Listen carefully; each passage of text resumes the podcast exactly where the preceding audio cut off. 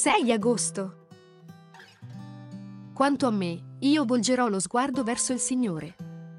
Michea 7:7. Non volgere lo sguardo altrove.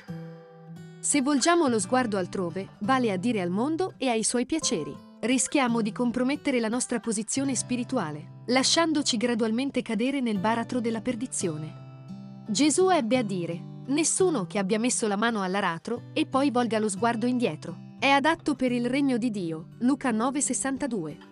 Egli disse pure: ricordatevi della moglie di Lot. Luca 17,32. Nella fuga con la sua famiglia da Sodoma, Lot ricevette un comando preciso: non guardare indietro. La moglie di Lot, però, disubbidì e venne mutata in una statua di sale. Cari lettori, corriamo seri pericoli se volgiamo lo sguardo al di fuori dei comandamenti e delle promesse del Signore, se lo rimettiamo sulle cose da cui Egli ci chiama a distaccarci o lo distogliamo dalle mete che ci ha indicato. Il mondo, il peccato e il nemico delle anime nostre sono costantemente all'opera per distrarci, farci cadere e renderci schiavi di vizi e illusioni. Oggi il Signore ci chiama a vivere la fede. Egli desidera che stamani, lì dove ci troviamo, rivolgiamo lo sguardo a Lui, alla Sua parola, proprio come fece il profeta di Dio. Puoi leggere la meditazione dall'app disponibile per App Store, Google Play e App Gallery.